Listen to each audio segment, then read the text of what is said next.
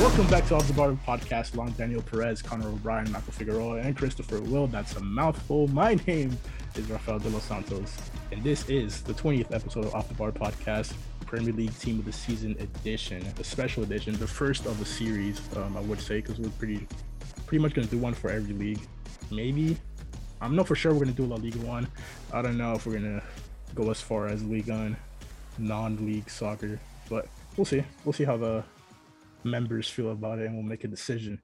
But today's episode is Premier League, obviously one of the best leagues in the world. I'm not going to say best because you already know why. I'm not going to say best, but definitely in the top two. That's not arguable. Um, but yeah, it's a Premier League Team of the Season edition. Today, we've basically, as a group, um, I want to say we have like seven or eight members in Off the Bar, and we've come up with a collective Team of the Season. We've had our vote, and we're going to compare that basically going around um, seeing what each member thinks of the player that's ended up in our collective team of the season, if they agree or disagree, why they agree or disagree. And as a bonus, we're also going to be having four more awards. We're going to have a manager of the year, um, which has been, again, a vote. We'll also have a team award. Um, the team award will be basically the team that deserves recognition for their effort, um, for how they've done throughout the season, not just like Man City, for example, because they won the league, but maybe Arsenal for the comeback they did, maybe Spurs. For some reason, Connor put Leeds in there. I don't know why. I'm just kidding. but we'll also we're also gonna have a youth player of the year or a young player of the year. Um, just like in the Premier League this year, the award was won by Phil Foden. So we'll see how our results line up with that. And obviously, we're gonna have a player of the year award um, this year again. That was given to Kevin De Bruyne. Some people did not agree with that, and we will get to that. but let's get started right away. Off the bar team of the season, starting with the goalie. By an overall gigantic majority, pro- probably the most given or the third most given, except for the attackers, which we will get to. Alisson, with 62.5% of the vote, was the team of the season goalie. Chris Will, you picked Alisson as the team of the season goalie. Give me your reasons why. Yeah, so I think it's it's a simple explanation. Um, him and Ederson led the league in clean sheets, but I don't think clean sheets really tells the entire story because a lot of that is the defense that you have in front of you. Um, I think Ederson playing kind of like that sweeper keeper style played more towards that style that Man City plays. But I think Ederson as a whole, in terms of the things you look for in a goalie, confidence, leading that defense, some outstanding saves, I think he, he is definitely the one that stood out to me. Um, Sa also stood out to me just from the standpoint of how he did for his team in comparison to the defense he had in front of him. But I think Alisson is definitely the best keeper in Premier League, and I really don't think it's that close. Michael Figueroa, you had Alisson as well. Do you concur with Christopher Will and his reasoning as to why Alisson is the best goalie this season? I agree. Um, for a majority of the season, Alisson was not only probably the best goalkeeper in the league, but he was also arguably the best goalkeeper in the world until later on the year. But it, he was a vital part of that Liverpool defense. Usually, a goalkeeper you can have a team that has a very solid defense. You can have a pretty mediocre goalkeeper, and then you can still do pretty well. But Alisson didn't take mm-hmm. away from Liverpool's defensive like prowess. He actually helped it out a little bit, and it was very reminiscent when you watch all these big games, all these saves that Alisson can do. He's a fantastic keeper. He's going to be great for the Brazilian national team as well as hopefully continue to be great for Liverpool. So I was honestly surprised. I do think you know there were a bunch of other goalkeepers that had really standout performances this season but personally, seeing Alisson, I can say like he's personally is one of the best keepers in the world right now. Just to cut in real quick, two things. Um, Ederson statistically is probably the only one that lines up to Alisson. They were tied for clean sheets. Do you think you mentioned the Brazilian team? Do you think that um, Alisson gets the start over Ederson in Qatar? Yeah, I feel like it's a no-brainer in that uh, moment. And I feel like mm-hmm. Ederson doesn't have as much confidence, and he's never been the best goalkeeper in the league or in the national team either because of that. Alisson seems to have such a presence when it comes to not only coming out the goalpost, but even with on the ball. While Ederson does have really good ball possession, and the reason why Pep relies on Ederson a lot is so he can move the ball. I feel like Alisson is the more important keeper. In those big moments, Alisson will pop up, while Ederson, as we saw against Real, was really struggling towards the end when they were getting chances. I don't think he's ever. I, I've I've met a lot of Man U fans, Man City fans, my bad, and they've never really seen Alisson as um, Ederson as a very high praise player for them, which is surprising to me because I think Man City is a team that has is pretty stacked in every position, and for goalkeeper, it always seems like he's okay. Like it reminds me very much of Victor Valdés for Barcelona. Like he was never the best goalkeeper in the national team. He's always good with the club, and he's pretty decent in the club. But if you put him compared to like his rival and his compatriot in the same league or in the same club, um, national team, he's not going to be as solid. Yeah, and, and like a record scratch. You said Alisson was the best goalie at some point in the world. Yeah, I I think at the after watching the whole season when out, I, I think Courtois is a better goalkeeper. But I think throughout the season, Courtois was a better goalkeeper, but we're not gonna. No, and honestly, throughout the entire season, I never, I don't think Alisson was ever the number one because I think even if you start go like the past 365 days, whatever, there was a stretch where Donnarumma was the best coming out of the Euros. There was a stretch where Mendy was the best coming out of you know Champions League from the year and before. AFCON. So exactly. So I don't think there was ever a point where Alisson was number one, but I think he's consistently been at least number two in the world. And I think he's maintained that consistency. There's just been different number ones at different points in the year. I think you could argue Alisson was probably the best after Liverpool won the Champions League a couple years ago. I think that'd be the only time though. Like it's not super recent. I disagree. I don't know. I've seen Alisson is always a very solid keeper. And he doesn't really make bad mistakes as a goalkeeper, and I think that's the most important thing Liverpool need. Obviously, he has a very good defense in front of him with Matip and Van Dijk, which we get later on to later on. But he he's very solid as a keeper. I can I also understand what you guys saying by you know, Mendy being a great goalkeeper at the beginning of the season. If Mendy would have kept his consistency with um, Chelsea throughout the season, I would have argued that Mendy would have been the best goalkeeper in the league. But he kind of fell off a little bit. But Chelsea had their own struggles on and off the pitch, so I think that's what contributed to it. But in general, I think Alisson has been consistently a good keeper, and that's the reason I rank him very highly. Is that he doesn't really, he's never been bad. He's always been really solid for his team, and he always helps them defensively. So in my opinion, Matt, like um, Alisson was the best goalkeeper at one point in the world, but I don't think he is right now. I think Courtois is taking that rightfully so at the Champions League finals. Well, I mean, out of eight votes, Alisson got five, 62.5% of the votes. Um, so I'm guessing most of the people on the podcast agree with you. I do know two people here that disagree with you, one being myself, the other one being Connor O'Brien, and we just happen to agree on who we disagree with you with. But Connor O'Brien, take it away. Who do we? You speak. You speak for both of us. Who do we? I mean, you can say a lot about Alisson's season. Yeah. He did lead the league in save percentage too, something that wasn't brought up. But what you can't really say about Alisson is that his defense didn't save him a lot. I mean, we're going to be looking at like other defenders in here in a bit, but like, like those picks are going to be they're going to be Liverpool picks in the defense. Um, if you look at someone who like statistically did it on his own, was responsible for saves, all that, Jose Sa was vital to Wolves. Wolves had one of the best defenses in Prem this year. If you look at Jose Sa, especially his stats, like those stats tell such a story about how good he was um, in goal. Uh, Jose Sa led the Prem in goals prevented with eight and a half expected. Uh, so that's expected goals allowed in versus actual goals allowed in. This comes from, I believe this is from goal, the statistic I'm saying. Um, he was expected to let in 47 and a half, let in 39. So that's eight and a half, right? Number two on their list is David De- David De Gea, David De Gea, sorry, um, with 2.8. He saved 5.7 more goals than second place. That's like that's a lot. That's like two or three games worth of goals. Um, in terms of save percentage, Sa was second in the league in save percentage at 75 compared to Alex 76. Like, basically, I, in my opinion, like best player on Wolves, one of the best defensive teams, goalkeeping wise, carried them. I just think statistically, Jose Sa probably has a better case than Alisson. I think Alisson probably gets it because of like Liverpool and their defense. Yeah, I think there's an argument to be had um, when it comes to the goalkeeper position in terms of how good is the goalie or how much does goalie contribute to the team as compared to how much the defense does kind of like the goalie's work for him.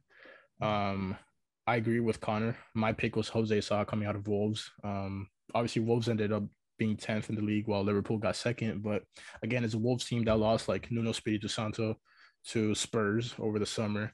They lost Diogo Jota, who turned out to be one of the leading scorers in the Prem over the summer as well. They lost Adama.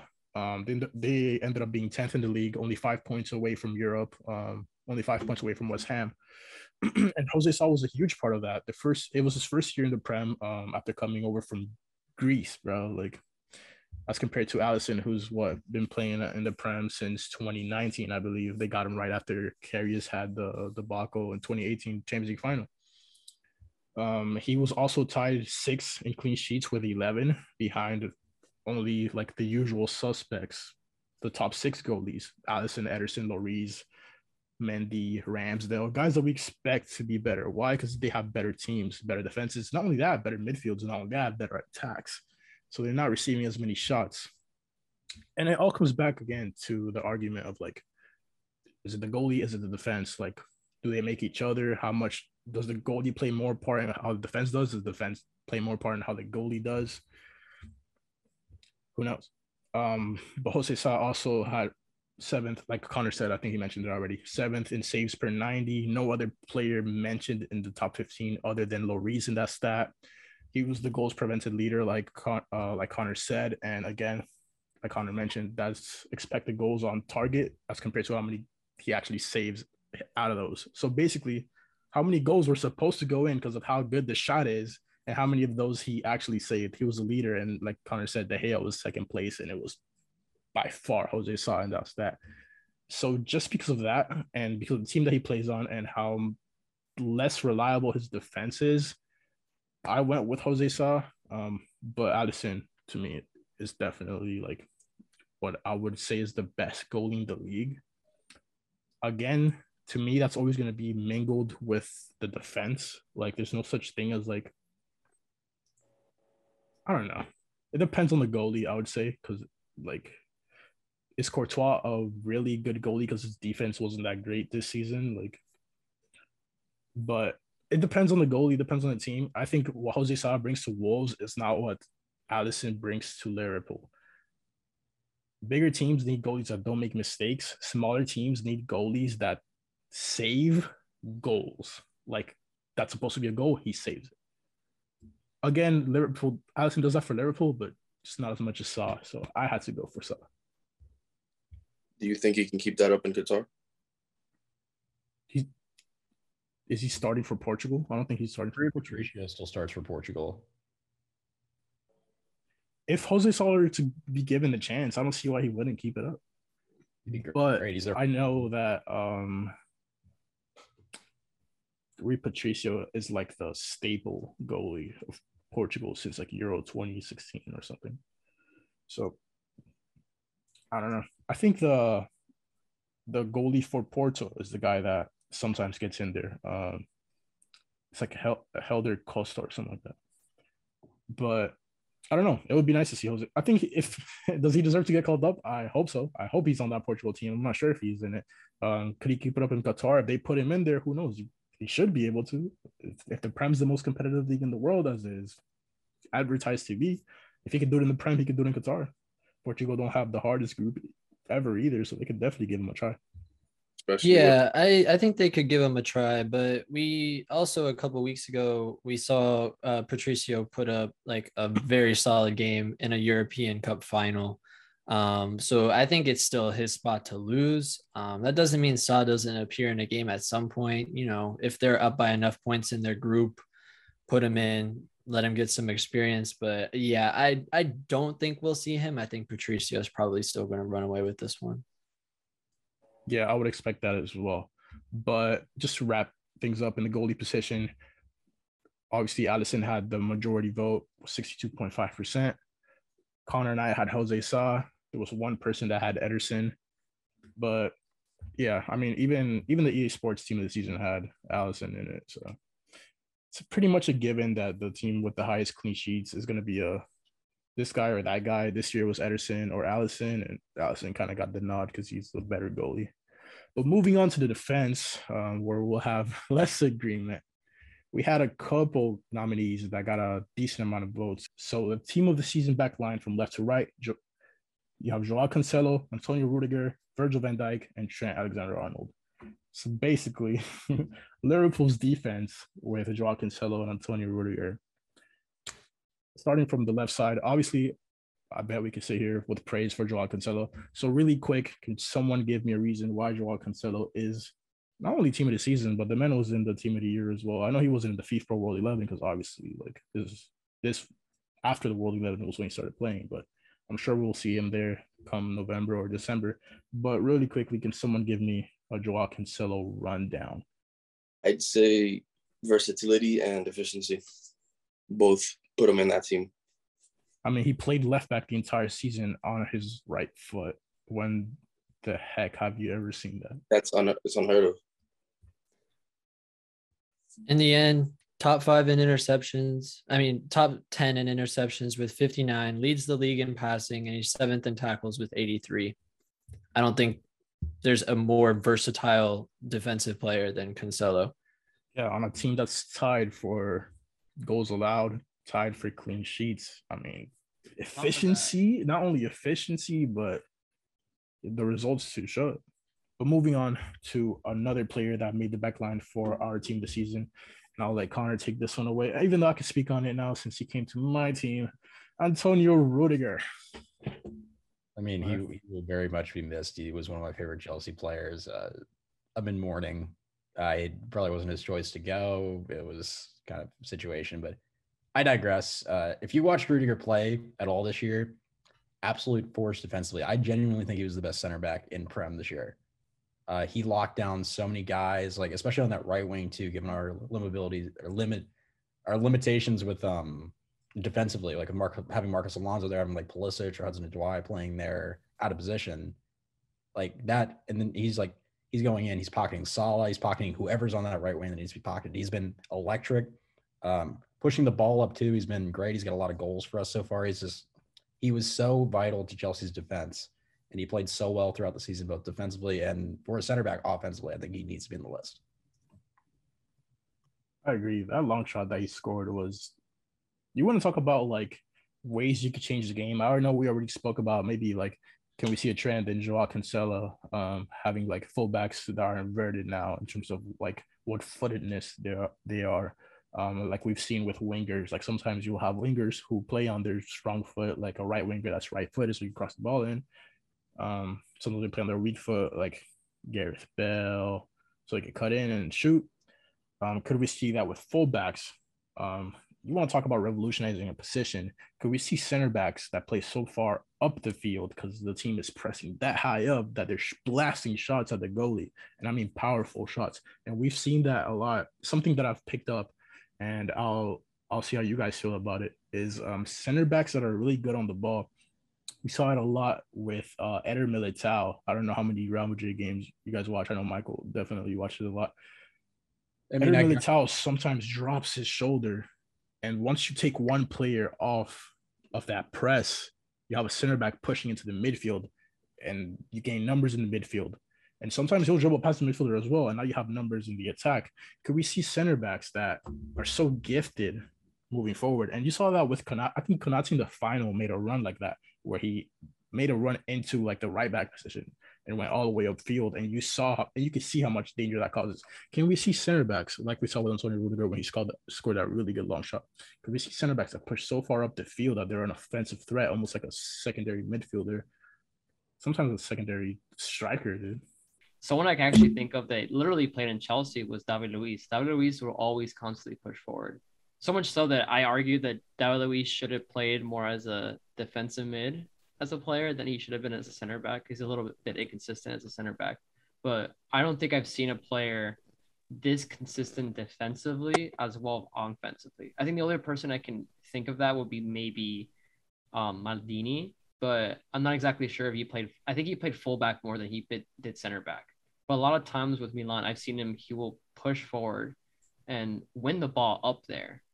and that could be a real threat to defense. Like imagine getting pressured by a team, and the person who's pressuring you is like someone with the speed of Rudiger, but with the prowess of Van Dijk. That's that's terrifying. I think a lot of it is going to come down to honestly, like how they're just brought up, whatever system that is. I think, I mean, it's a little interesting to see Rudiger as a German doing it, but I think the first three people that come to mind in terms of center backs that are skillful on the ball, we named Militao, we named David Luiz, and then you could even put Marquinhos in there. Um, but they're all Brazilian. I think I think nationally, like certain positions are just built a certain way. Like I don't think you're gonna get someone from the Netherlands, for example, that's gonna play like that. Like Van Dijk isn't gonna play like that. De Ligt is not gonna play like that. But I think it's just kind of culturally how you're brought up. I think certain like regions of the world are just like more skillful on the ball, and other regions are like the center back is your brute, your biggest guy who's gonna knock anyone over and play very differently than like other places in the world. So I think you see that with Brazilians versus Europeans. But it is interesting that like Rudiger is like a different type of player being a German. Yeah, I get what you're saying. Styles of play in countries uh tend to be tend to be different, not just in a stereotypical way where like, oh, Brazilians are five star skillers, but mm you have Spanish players who tend to breed a lot of midfielders who are really good on the ball, box to box guys. You have a lot of a lot of wingers coming out of England now that are really skillful on the ball, just as much as you see Brazilians who are really skillful on the ball, because there's different soccer cultures in a way and different ways the game is viewed in different countries. But I do think it's an interesting point to see how Real Madrid end up using Antonio Rudiger. Um, because he definitely has a shot, man he I think he took a couple shots against Real Madrid as well, and um, especially since they have uh, David Alaba in that defense, and I don't see Militao getting benched, and I don't see Ferland Mendy getting benched. So maybe some someone ends up going to that Real Madrid midfield, whether it's Alaba. I, don't, I know Rudiger is not going to play midfield, but we'll see what happens. Uh, I think it's definitely something interesting and something we could watch out for in the World Cup. Because um, I know I think Germany likes to play three at the back now, right? They're kind of playing like a four-two-three-one. It's weird. Like they play uh, Jonas Hofmann uh, right wing at right back now. It's just uh, yeah, but that's Nations like, League. Like, a weird stuff with the German team, but yeah, they still play. They have played like a back. I think they played a back three at the last Euros. Yeah, they played a back three, and like they had like Robin Gosens, like mm-hmm. left mid, kind of like a left wing back kind of thing. But yeah, um, going back to the team of the season, like we said, we have Alisson in goal. We already talked about Joao Cancelo, who was basically a unanimous decision. Antonio Rudiger is up there. Going to the next two players that we have on the defense, these two guys received this. They're tied for the second amount of second highest amount of votes in the defense, with basically 75% of you guys picking these two players. We have Virgil van Dijk as our other center back, and we have Trent Alexander Arnold as our right back. Can someone take it away with Virgil van Dijk? Because I did not agree with that one. I mean, if you watch Van, I mean, in my opinion, he was the best defender on what what was in my opinion the best defense in Prem this year. Um, he's always consistent. He's always, in my opinion, like sans him getting hurt that year, like every other year to me since he's gotten to Liverpool, he's been one of the best, if not the best, center back in the world. Uh, last one from recent memory that was a Ballon d'Or nominee. Uh, he's a force. He's a force. You cannot get around him. You really can't. Like to, in terms of like that's it's basically the same reason I voted for Rudiger. Like he was so good defensively. Like I feel like I have to put him in the list. For me, it was just that Van Dijk is so good and so consistent that you don't notice him. That's my problem with Van Dijk, which is not a real problem because that's exactly what you want. Someone so good that you're like, yo, he's just there. You know, he's doing his job. I know he is, but uh, it's the Maldini quote. I, I, think that's Maldini who said this. Uh, if I have to make a tackle, I made a mistake. Yeah. Yeah. That's that's Van Dijk every play of every game. He never has to make a tackle really. Like it's so yeah. rare they have to go for in, me. just because I know that me picking this team this season doesn't mean anything. Like I'm not gonna get heat for it. Um, like I don't work for Sky Sports. Like I'm not gonna have people coming down on my door. I didn't pick Van Dijk. I know he's great and he could have easily made this team, and he probably should make this team. But to me, it's what I just said. He, I just don't see him on the field. Champions League final. What did Van Dijk do? Nothing. Scoring multiple goals. Dude, I don't remember that. Mm. I, I I think he played really good against Benzema. He limited Benzema as much as possible, which is something that's very Yeah, hard to dude, do. 'cause the Everybody way that says Benzema that. moves off the ball is I- really good. I don't disagree. stop I think Benzema. what- Really limited Real Madrid's attack, even though they did win, was that Liverpool had the ball the whole game. In my opinion, if we talk about the Champions League final, I don't think they neutralized each other. I think Benzema did his job. I think if Benzema's goal would have stood, are we really gonna say that Van Dijk neutralized Benzema? No, bro. He would have scored one of two goals scored that game if if that even happens. Because you know, if that goal's given, who knows how the game turns out. Whatever. I think that Benzema was able to play with his back to Van Dijk. He dropped into the midfield and distributed the ball otherwise. I just So Benzema Benzema scores that goal in the Champions League final. Are you blaming that goal on Van Dijk? if okay, so the way that the goal got scored was over the top through ball to Karim Benzema. Karim Benzema fake shot at Andy Robertson to the netherworld, took Alisson out for a dance, and then like absolutely missed a pass. Then Valverde deflection, boom, Benzema scores. That ball got played over the top. I mean, some the thing with soccer that's amazing about like sports is that sometimes the defense doesn't matter. We can talk about other sports like dude, have you seen like Steph Curry get guarded? Like the, the guy's right in his face. He's stupid far away from the basket he still scores. Sometimes you just get beat because that's just what greatness is, especially in the Champions League final. It was a perfect ball over the top, perfectly timed run, perfectly timed touch. It was a perfect everything. So can you blame it on Van Dijk? No. But who else are you going to blame it on? Trent. I mean, in the end, like the way Benzema would have scored would have been off of some like freak deflection. Like s enough happened that Benzema didn't feel comfortable enough to even shoot it on the first attempt. So it's like, is it good defense? Is it good offense? Like, was Yeah, it I mean, a that's if- bad decision on Benzema's part? Like, there's a lot of like, yeah, that's if we want to stay like I mean, we have to stay on the theoretical because what happened is what happened, and everything that we're talking about is things that didn't happen. So, is it Van Dijk's fault? No, but if you're Virgil Van Dijk, best one of the best defenders, top two center backs in the Prem, you want to be felt. But again, it's the same thing with the goalie. Like, like the goalie decision is the goalie that we pick the best goalie because of how good the defense is. It's it's arguable. Same thing with Van Dijk. Is Van Dijk an ins- a a top center back in the league, even though we don't feel him 90% of games? Maybe that's what you want from your center back. It's an arguable thing. But like I said, in the spirit of like just picking teams and having fun, I didn't pick Virgil van Dijk. I picked a back line with a bunch of fullbacks, and my only center back was Antonio Rudiger. But I, I agree. Like I'm I don't disagree with the Alisson pick, and I don't disagree with the Virgil van Dijk pick. I just pick guys that I felt had more impact. That's that's my opinion, you know. Like Jurgen Klopp surely doesn't go to the locker room like, "Hey, uh, Van Dijk, I need to, I need more." Like, no, bro, you defend if you have to defend, because you also can't defend if no one comes at you, and that's what happens to everyone that plays Liverpool, other than like Man City.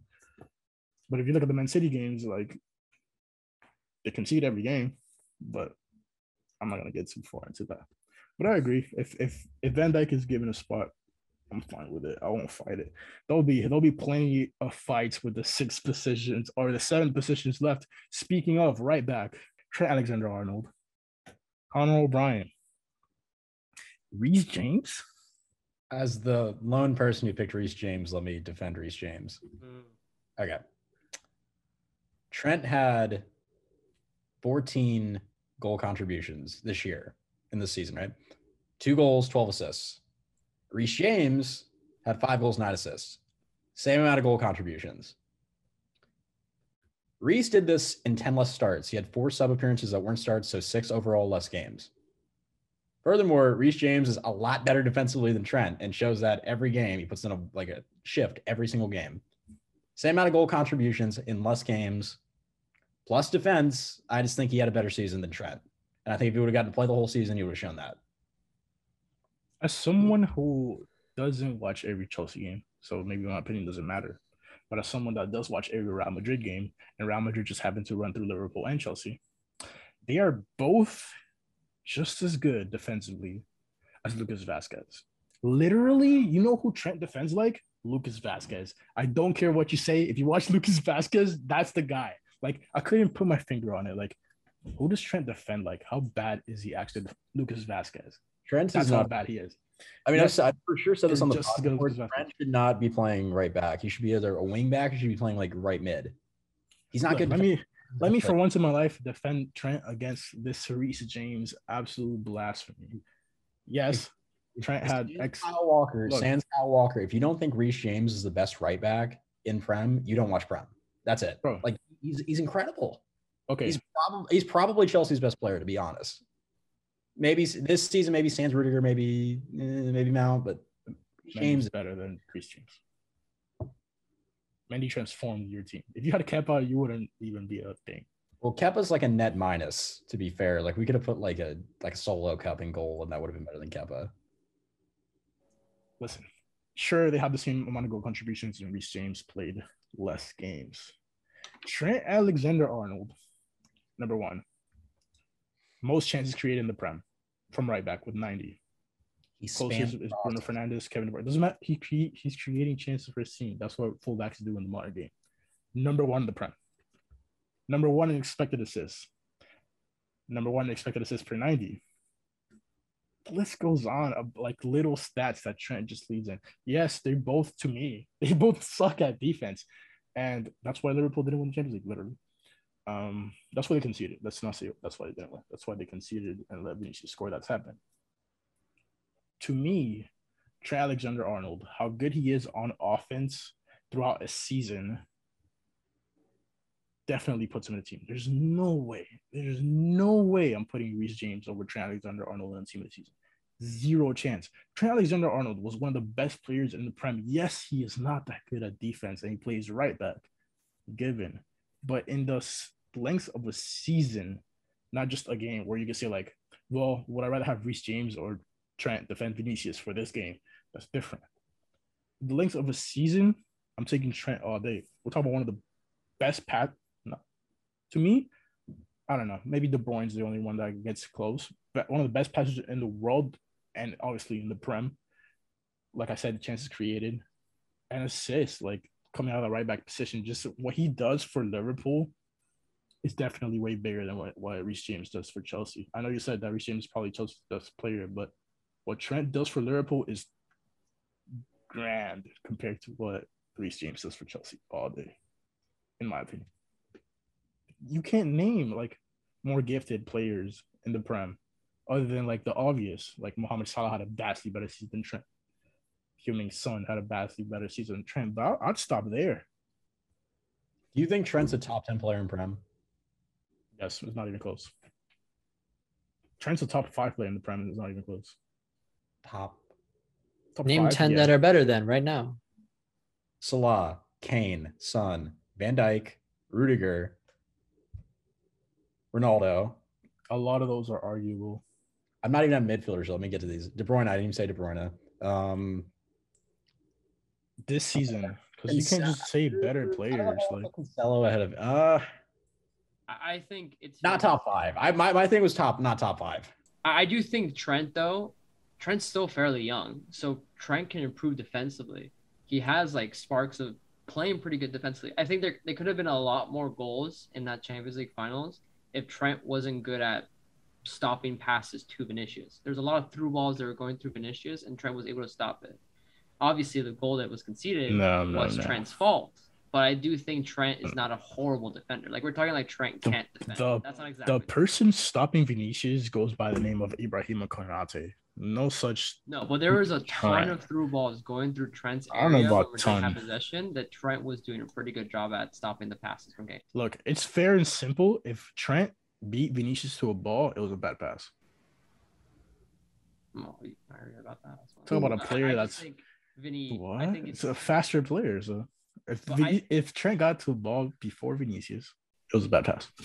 I think Trent is going to be part of that trend of of wing backs that are more offensively oriented, but can still defend pretty well. I think he's going to get better at defense, and I think that's something that we're going to see throughout the next couple of years as people criticize him more and more about his defensive abilities. In general, I think I don't think Trent's a bad player. I think that's the reason why I put him there. I think he deserves it. He he's a threat offensively for a right back, and that's pretty remarkable there's a lot of players in history that have done the same thing, like be a threat in offense and be pretty or more solid in defense. I'll give that. obviously Marcelo and you know Roberto Carlos have been threats offensively for both of their respective times in Madrid, but they were way better defensively than Trent was. But you know, we're watching a night like I think Trent's what 20 years old at this point, 21.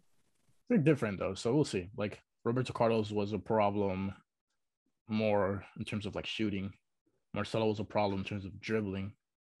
Trent's a problem in terms of passing, which is the most dangerous of the three. But moving on, starting from back, we already have Alisson. Just to recap the back line, Joao Cancelo, Toni Rudiger, Virgil van Dijk, Trent Alexander-Arnold. Moving on to the midfield, um, again, there was a lot of contention in the midfield, but again, we had a unanimous decision for one player, and that player was Kevin De Bruyne. I think it's simple. Um, best player, best team. And I think that's all that needs to be said. So best player on the best team. Best player on the best team, not necessarily the best player in like Premier League. We'll get to that later, but best player on the best team.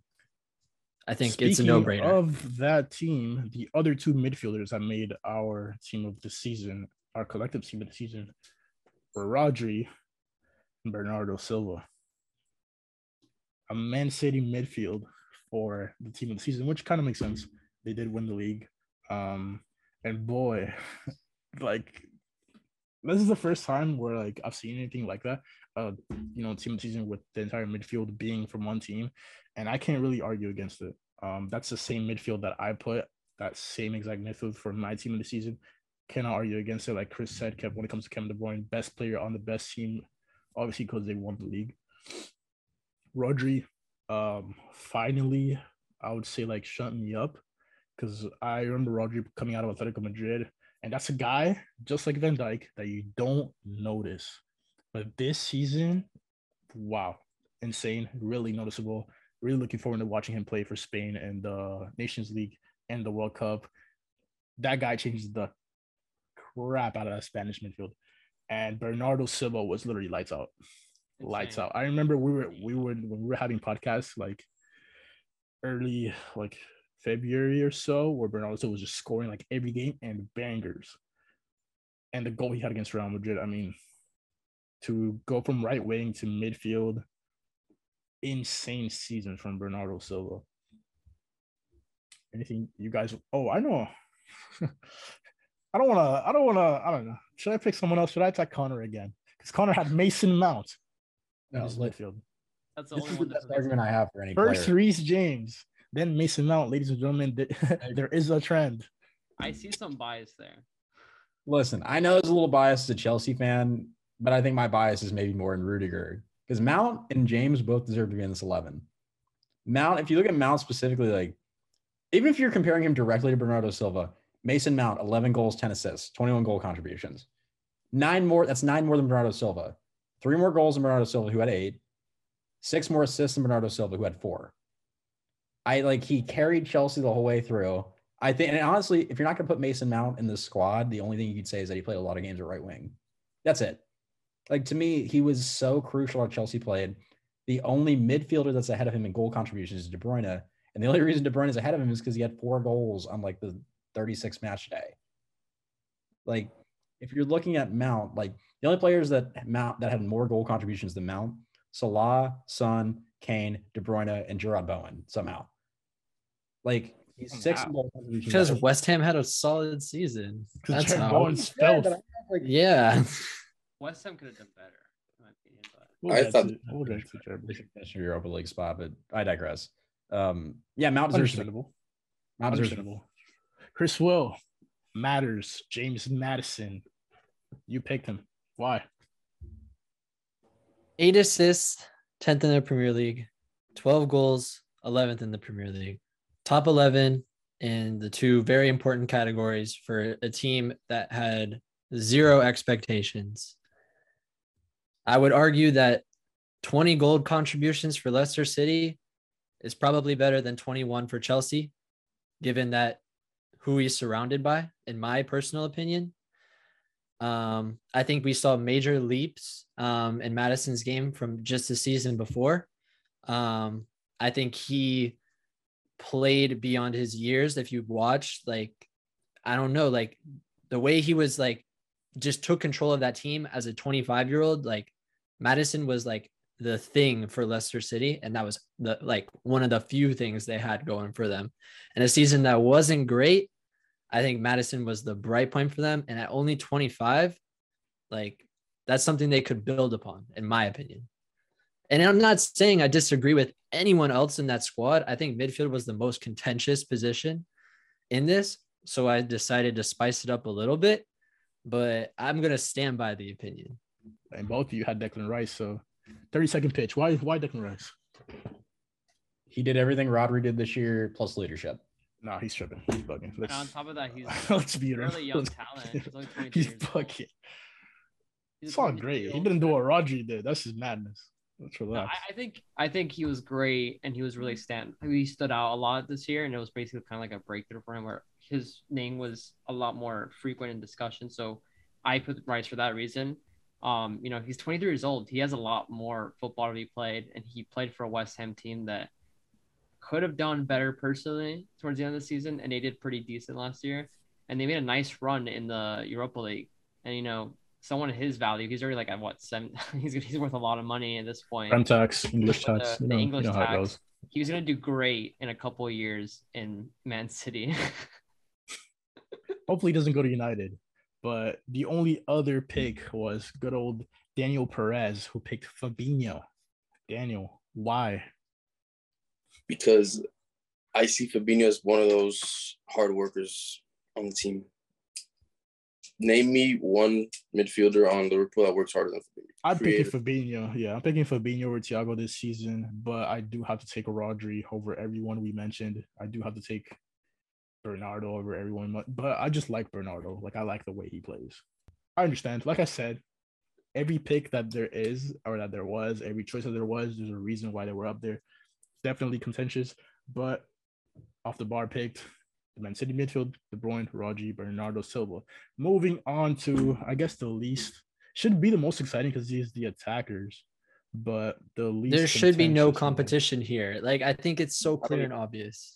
It's not though. Two of them are clear and obvious, but going off of what we picked as a collective, at the left wing we have Heung-Min Son. I think that's one of the givens. At right wing we have Mohamed Salah. That should be the given of all. Like the only non like yo, this is we're not arguing this.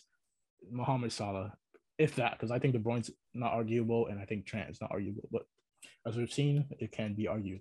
Mohamed Salah, our right wing, like I said, Heung-Min on our left wing, and we picked Harry Kane as our striker. Now, I disagree with this, but I think mine's an interesting take, so I'll leave it for kind of last. But Michael, you had you had the same one as them, or you had Cristiano Ronaldo? no, I had different. I had Ronaldo as my striker. Cristiano Ronaldo. Wrong. Kane. Just flat out wrong. Just flat out wrong. Like no, no, no. Why? Why? Michael, explain to me how, How many goal? Okay, 18 goals and three assists for Cristiano Ronaldo for a team that isn't going to be playing Champions League. Meanwhile, Harry Kane had 17 goals and nine assists for a team that stormed back and is going to be champ- playing Champions League football. That United team should have way outperformed Yeah, I Tottenham it- Hotspur. I thought it was pretty like interesting to watch. He scored a couple of hat tricks out of the season. Sure, they weren't against like the best teams in the league, but at the same time, at his age, going to Premier League, playing as good as he did, especially when he started off the year, I think a month or two in, not scoring any goals, and then finishing with 21 goals in the Premier League, goal assist. My my bad. He played pretty good, and I think he deserves like recognition for playing in a horrible team and basically being the only good thing in it and being a lifeline. And I just want to point this out because it made me really upset. How I it upsets me so much that Man United fans are like, "Oh, we'll be doing better if we didn't have Ronaldo." Um, no, they they just they they were not performing this year. Man United was an atrocious team. So him performing that well for a team that should not be in Europe, period, and gunning them into Europa League at least was astonishing to watch Why shouldn't they be in Europe? because they're Period. horrible. Their their But- but lackluster. Their midfield. What was the difference between the team this year and the team in previous in just the last few years that has been in Europe? it's managed it's basic well i also think there's a couple other things i would argue contribute to it i did think in other seasons where man united were performing pretty good in the premier league the league was also lackluster. Like last year, they got second place, while Liverpool was obviously struggling with injuries, and City kind of ran away with it, and Chelsea just kind of had Lampard, which is basically having injuries too, as your manager. So they weren't doing so well. So the only other competition the league was City, who was obviously going to win the league that year. So and then once this year, when teams got more competitive towards Man United, they flat out just fell and they weren't performing well. I think it's just it's a mixture of poor like midfielders who don't really care to play very much. I don't know what it is about Pogba, but Pogba either wants to be the best midfielder in the world one day, or the next day he doesn't want to be the best midfielder in the world. The same thing with like the defense just falling apart, where Maguire was just pretty abysmal sometimes. It was really hard to watch, and obviously, if you go on TikTok, the memes are everywhere about how poor Maguire was. In general, I think United was just very, very bad this year, and they didn't deserve to go into like Europe, in my opinion. And I would just say my argument is that like those same players have just been there. So it's like like Harry Maguire didn't join the team this year. Bruno Fernandes has been there this entire time. Pogba has been there for many years. So it's like but they weren't performing at all like they wanted it. In the last couple of years, it was the argument was when are United going to win a trophy? When they're going to win a league? Last year they got close with the Europa League. They got second in the league just behind City. But I always had a feeling that Ole wasn't going to be the guy for them. And once they fired Ole in midseason and appointed a new manager, I knew this locker room was going to have issues, and I knew it was going to keep showing up because United isn't. There, I think it's the problem with United stems even deeper than just you know the face value stuff we see. I think it's also like a systemic issue in the club where they don't make good decisions and they don't let managers have all this like flexibility with what they want their team. It might change with Ten Hag, but I don't know. I feel like they they needed. He has a lot of work to be done. I had Son, Salah, Jarrod Bowen. As someone who put Maddison in my lineup, I respect it. I respect, respect. it. How could you not put Jarrod Bowen in there? Put Jarrod Bowen, like put Jarrod Bowen in Liverpool, see what happens. Bro, the man was fifth in goal contributions and he was 12th in scoring. He would be a perfect like Salah. I kind of think he's gonna go to Barca next year when his contract runs out. He'd be a perfect replacement for Salah. Bugging. He, Salah's not going to Barca, man. He's not resigning his contract, dude. Salah's not going to Barca. Jarrod Bowen, fifth, fifth in goal contributions, even though he was 12th in scoring. Insane stat. Let that sink in. He was top three in assists in the Prem with 10. The last 10 games of the season, he scored twice against City. He scored both legs against Lyon, and he scored against uh, Michael's Arsenal. Like the guy's a big game player. He played for West Ham, which I know did good this season, but West Ham's not Man City. West Ham's not Liverpool. West Ham is not Chelsea. It's not an established team. This is their first season doing well, like second season doing like pretty good.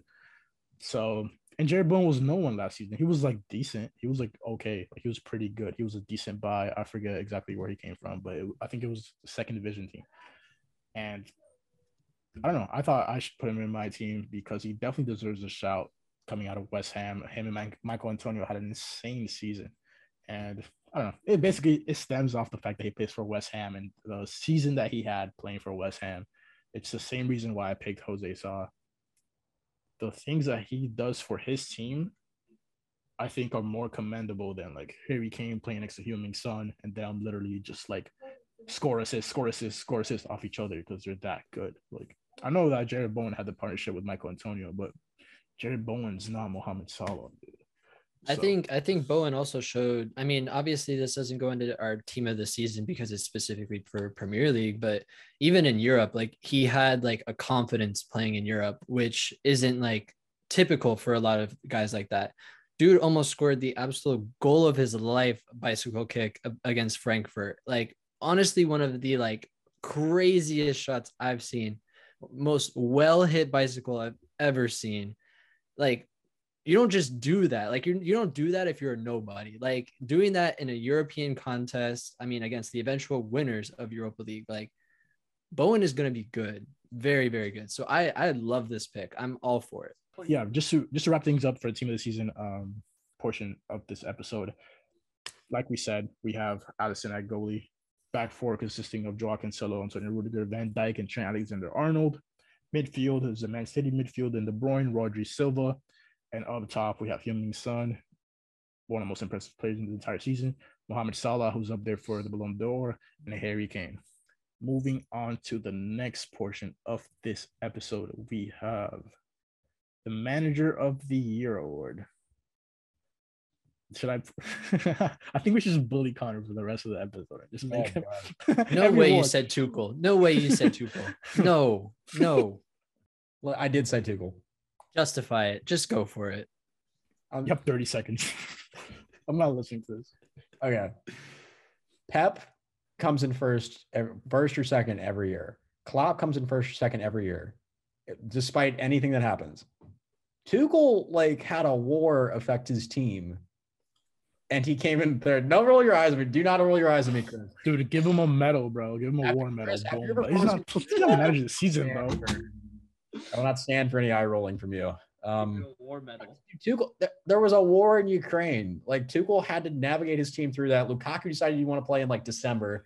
Like half the team was hurt. Joel didn't play all year. Like James missed like 10 games. Like a lot of guys were hurt. Hudson-Odoi was playing like at like mo- like five or six games where he started at wingback. Uh, So, so under this theory, we should give Zinchenko Player of the Year because he's Ukrainian and just went through a lot. no, because listen, It's Blonzo not 'cause he- Malinowski. no, no manager in in the Prem this year had to face more adversity than Tuchel. And how did how did he handle that adversity? Did you guys get closer to the top two spots, or did fourth and fifth get a lot closer to you?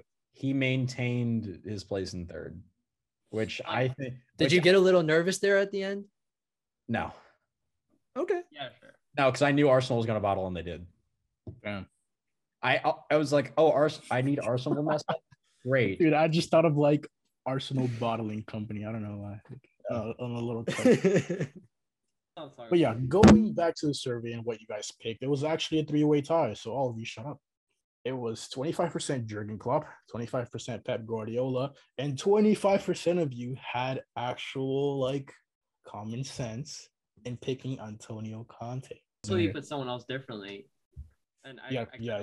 I wasn't even gonna acknowledge the fact. You know what, Michael, who'd you- Michael, Eddie Howe. No. I think it's a fair Explain. thing to say that Newcastle, before Howe took over, they literally haven't Jesus won a Christ. single game. And they were All right, that's all the time you have. No, wh- how we? No, no, no. We, we can't do this because Eddie Howe took over a Newcastle team that was not good. They were literally about to get relegated. They had zero wins in November. 20, uh, by November 29th, they had literally zero wins, six ties, and seven losses. So you Tough. shouldn't be talking. Man, Burn. I'm one player. Michael, that's, Michael, that's tough. Newcastle came in like 13th. Yeah, All right. Newcastle came in 10th. That's Some still sense. pretty impressive. So, um, Chris, you had Jurgen Klopp. No. You had Pep. I was I was the common sense. sure. Conte? Yes. No way. What a legend. Daniel Uja. That's what I'm saying. I had Guardiola. All right. Go ahead. Why? How? Explain. Most Oh, of you- it, no, no, never mind. Look at the jersey. That's why. There's a Barca jersey on. What am I saying? Go ahead. yeah, most of it is the bias. Obviously, I don't think it was. You can argue that it was either him or Cancelo that versatility at the back, at left back. There's obviously no Ben Mendy because he likes. I'm Not gonna talk about that. Um, the way he can just, I don't know, the way he controls the way. He, when Yeah. do you? But Exactly. Can you finish a sentence? when do you play with two defenders and one four zero? When you have a billion in transfer budget in your team, when you can afford to buy a hundred million Jack Grealish and sit him on the bench, I will never give Pep Guardiola props ever. You just like oh, I will for like what he did at Barca. Other than that, shut up. You spend that much money, I just don't like it. I just don't think how much is it that is like Guardiola actually. He he is a tactician. He's really good at that. But Jesus Christ, bro, like how much of it is the fact that you can just go out every summer and buy the best player available and and not even to start him to like play at backup. Like Joao Cancelo was a backup. Look at what he had in his hands on the bench. How many dude, every team every team in the Premier League could use Jack Grealish, and Jack Grealish over here bench warming at Man City. So I don't know. I just feel like that takes away. Antonio Conte, Chris Will, thank you for that. Thank you. You're welcome. Me, me You're and you. welcome. Go ahead, So- take it away, Antonio Conte. I just think like we're talking about a team that wasn't in the top three, and we're talking about two of their players in our team of the season. That's not yes, those two are good players, but you have to be able to put the team around it to connect. And then also you talk about how he stormed back. This team was nowhere close to Champions League play at like any point in this season. And then all of a sudden they start connecting. Conte's doing things. And then, I mean, obviously Arsenal had to bottle it a little bit, but Tottenham finds their way into Champions League football. And I think, honestly, in terms of trajectory, Tottenham Hotspurs, other than obviously you have City and Liverpool that are going to stay up top, they're going to stay consistent up top. I think in terms of trajectory going forward, Tottenham Hotspurs has it going for them.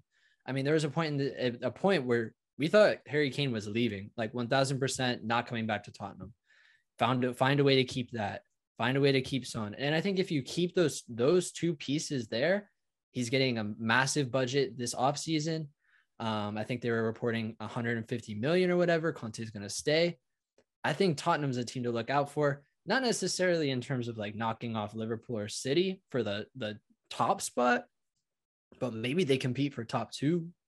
I think I think Conte is the clear winner of this. You can go Pep, you can go Klopp, but I think a lot of that is the the infrastructure that they've been put in. Uh, Rafa, you talked about it. They got lots of money to spend, um, and I think that Conte worked with what he got and got to Champions League football, and I think that's a major win for Tottenham. I picked Antonio Conte as well. Um, they started off the season with Nuno Espirito Santo, came from Wolves, like I mentioned earlier. Nuno was sacked after 10 games, um, so no summer transfers for Conte. Conte literally had to adopt the team and build up from there in the winter transfer window. They beat, they got some huge like wins throughout the season with Conte after like the rebuild and everything. They won against City away 3 2. They tied with Liverpool 1 1 in the Anfield, what ended up costing Liverpool the title. They beat Arsenal 3 zip, suck on that. Michael, Well, well, if you're gonna talk about 3 zip, 3 zip. They beat Leicester 3 1. They beat Aston Villa 4 zip. They smashed Newcastle again, Michael, with, Ed, with Eddie Howe. Newcastle 5 1. Eat that up. Um, I'm just kidding. But just yeah, they were able to bring in Kulusevski from Juventus on a loan. Eventually, they're going to end up buying him. They were able to bring Bentancur, who theoretically is a good player. I don't really like him. I think he absolutely sucks. But they got him. You know, he's a young player. Uh, whatever. Um, they he knows what he wants, and that's something that's really important in a in a coach. He got rid of Ndombele, he got rid of Dele Alli, he got rid of Lo Celso, which is arguable whether or not that's good because Lo Celso ended up being absolutely disgusting for Villarreal. Um, they got rid of Bryan Gil. Who knows what happened with Bryan Gil? Um, they got Perisic this summer for free. That's huge. That's insanely good for Spurs. That is really scary for every other team. They can also now move on with. Uh, I think they're about to sell Steven Bergwijn or something. That's going to be a lot of money because that guy's young. Scary time to be anyone that's not a Spurs fan. Um, but yeah, they were fourth in goals conceded. Um, like in terms of clean sheets or not conceding as many goals on the table with four with 40. Obviously, you had like Man City, Liverpool, Chelsea on top of them in terms of that stat. But if you look at the prem eh, in a theoretical prem table, starting when Conte got hired, you'd have Man City in first place with 73 points. You have Liverpool with 70. You have Tottenham in third place with 56. Arsenal in fourth place with 52. Chelsea in fifth place with 49. So move from from the moment Conte got hired, we're talking about a Tottenham that's third in the league, and that goes hand in hand with what Chris was talking about. The trajectory. What's gonna happen next season? I think we got to look at Tottenham before. I don't know if they'd fight for second, like Chris said. It would mean, take te- it would take yeah. some stumbles from Liverpool and City for Yeah. sure, whether it's an injury, like things like that. Especially because now they are playing in Champions League football, as opposed to uh, at one point they were playing Conference League and then got knocked out like ridiculously Yeah. early. So their only focus was just domestically. So that is going to be a struggle, but I mean, you never know. Yeah, they'll fight. They'll fight for third, and I mean they'll fight for second in terms of like they'll be in third place. But they're definitely fighting for Champions League, and that's what Tottenham expects, and they've gotten that with Conte. I don't think, obviously, I don't think anyone's catching up to Liverpool and Man City anytime soon, but we don't expect them to. I think a victory in in the eyes of Arsenal, Chelsea, Tottenham. Um, who can you put in there? Man United, uh, maybe West Ham, is to now finish in Champions League. Moving on, we have a team award again, like I mentioned, all the way what seems ages ago now. the team award is basically for merit, like what team deserves it for whatever reason. We'll have a bunch of reasons, whether it is like staying up or like Spurs comeback, Man City's ability to win the league, uh, Liverpool's ability to like stay right there next to Man City, whatever the reason may be. Team award is to give recognition to a team that deserves like I don't know. They don't deserve anything, you know. I don't know. It's like I know. I don't know. How how do you even explain that? An award to basically say like, dude, it's, that team, even though they didn't win, if you didn't pick Man City, even though they didn't win, they definitely like they showed out. They did really well. They, they perhaps exceeded our expectations, um, whatever the case may be. But the votes came in, and it was actually a tie between Liverpool at 25% and our and Tottenham at 25%. Oh. So yeah, uh, I thought it was Arsenal for a second. But Liverpool, anyone in here pick Liverpool? I did. Daniel, why Liverpool? To keep up with Pep City and to only have one loss in 38 games on the season, I think that's a big merit to have to your season. I think the unfortunate thing for Liverpool is that given as good of a team that they are and as good as a, of a season they had, if you looked like on a game to game basis, the trophies they're walking away with, they're walking away with two, and it's not the Premier League and it's not Champions League. So I think I think they're probably very disappointed with this season given as far as they got in all these competitions, as close as they push things, to not walk away with a big time trophy. Obviously, FA Cup is big, but there we were talking about the quadruple, the quadruple, the quadruple, and they got two, and it's probably the lower two on the list if you were to tier the trophies they could have got. Yeah. Double. Chris and I had Tottenham, obviously along the same lines as as to why we think Conte should have won Manager of the Season. Michael, you had Arsenal. I'm guessing it's not because you're a fan, but probably similar to what Tottenham had. Um, a really disappointing start to the season and a rise. Yeah, I, I, just want to mention it quick. Um, Arsenal, like on paper, are literally the youngest. I think the youngest team in the Premier League. The fact that they were competing for top four after literally burning out in the beginning of the year and finishing eighth, I think eighth or seventh last year it was pretty impressive for me. I was actually a lot, I'm obviously sad that we didn't get top four we balled it, but seeing where the team went from and the team's at and how Arteta is like obviously just kind of established his style of play, especially with the injuries and especially with not having a concrete number nine, it was impressive. Um, I was impressed. I think the team is going to get better in the summer. We, for God's sakes, please sign a striker. I don't know. I don't think I wouldn't want Gabriel Jesus. I don't think he's bad. I just think that they should get someone who's younger to fit that team of like basically this is like a project. Gabriel Jesus is already established. He might go to Real actually. So where? He actually might go to Real. Real okay. Madrid are trying to get Gabriel Jesus right now. No. Yeah. No. no. Yeah. Youth Player of the Year. Off the Bar podcast came together, voted. Trent Alexander Arnold won Youth Player of the Year for us in reality, Phil Foden won, um, but I don't agree with that. Apparently, two people did vote for Phil Foden. Anyone here not with on the Trent Alexander Arnold trend? Because I, I don't see how it could be anyone but Trent Alexander Arnold. Oh, let me guess. Mason Mount. Yep. And Saka.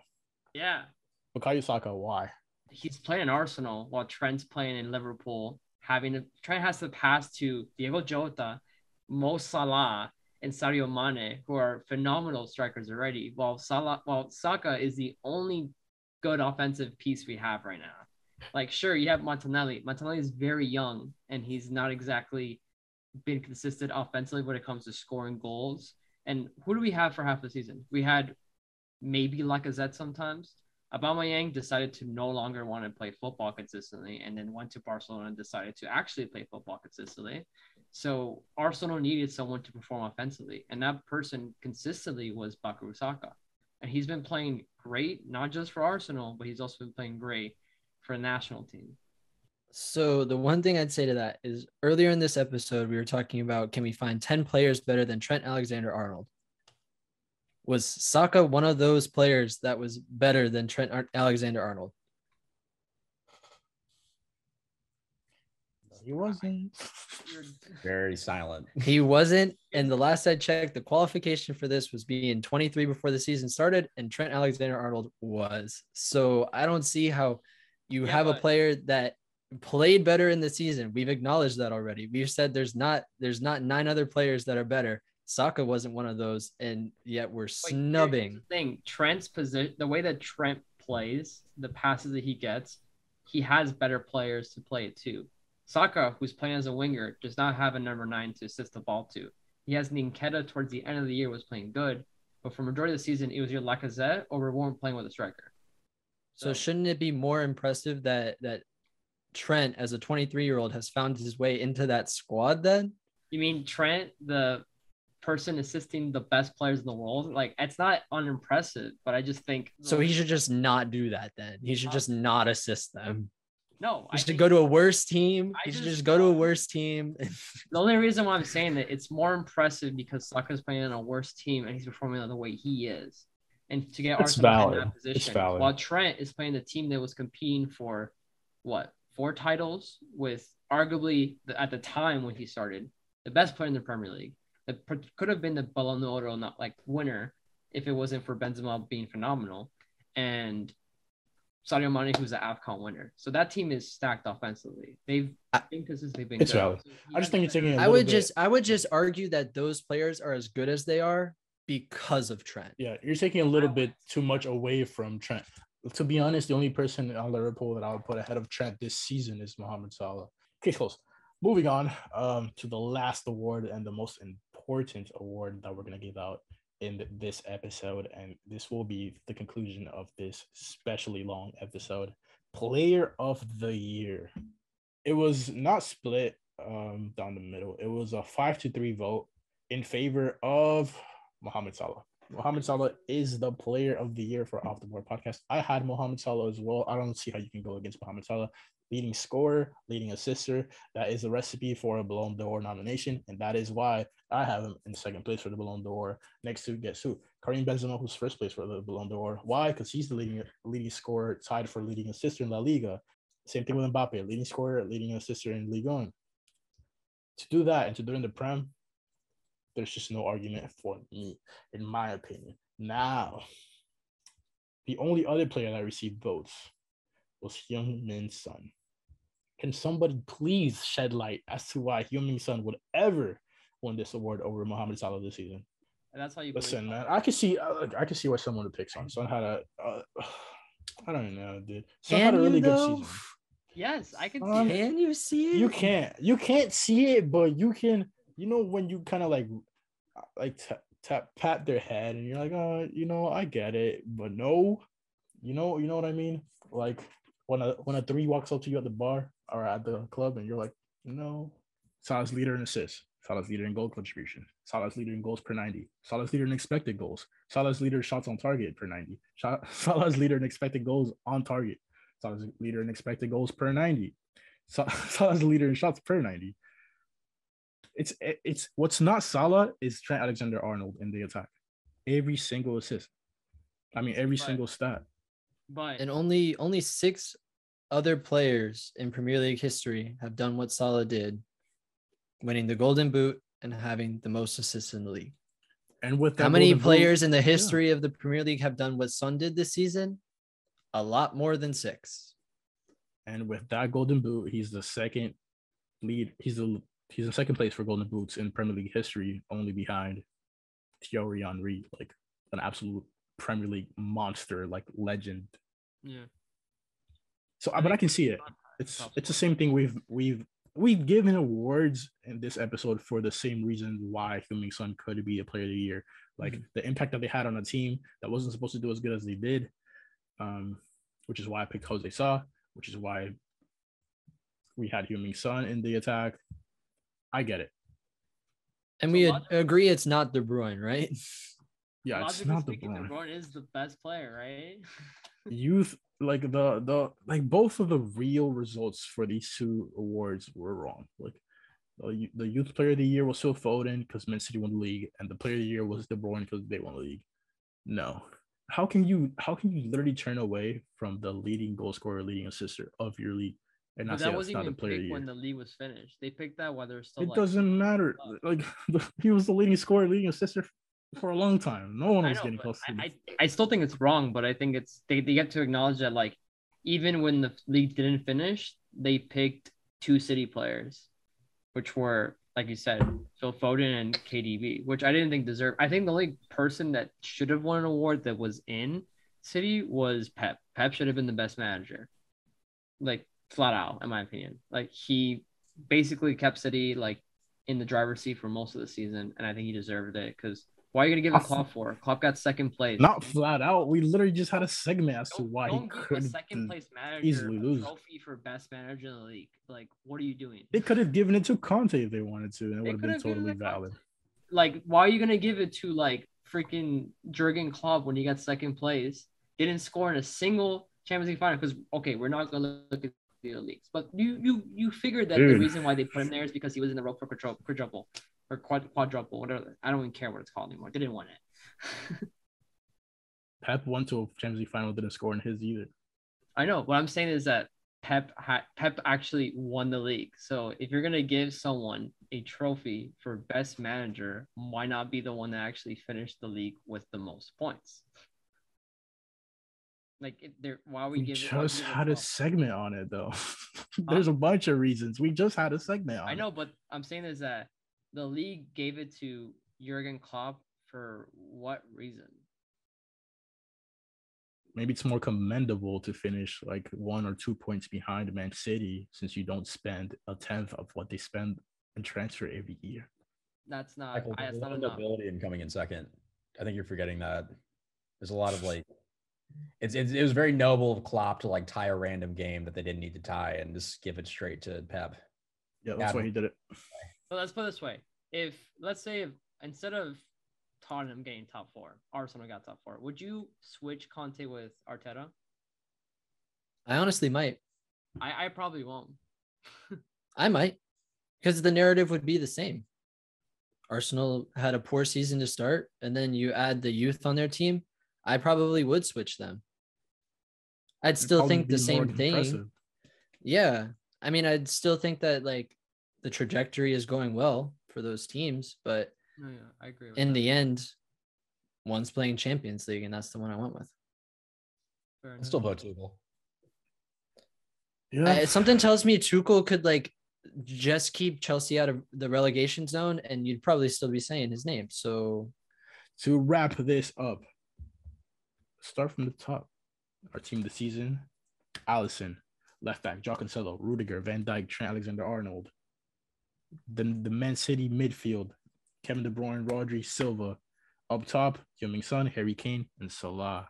Youth Player of the Year for us: Trent Alexander-Arnold. Player of the Year: Mohamed Salah. Kind of seems like Liverpool and Man City are taking it all, and that's because they got first and second, so it all makes sense. And the team award went to who? Tottenham. Yeah, it was kind of tied. It was tied to Tottenham and Tottenham. Liverpool, right? I think it might have been Liverpool. Pretty sure it was Arsenal. Let me check. Team award: Liverpool and Tottenham were tied. But yeah, this wraps up the Premier League, our Premier League uh, team of the season episode. We will for sure be dropping a La Liga one probably next week. Seems like the natural follow up to this one. It will be much, much, much more interesting. I don't know. We'll see what happens. But yeah, it has been a pleasure. My name is Rafael Dos Santos, alongside Daniel Perez, Connor O'Brien, Michael Figueroa, Chris Will. We will catch you next time.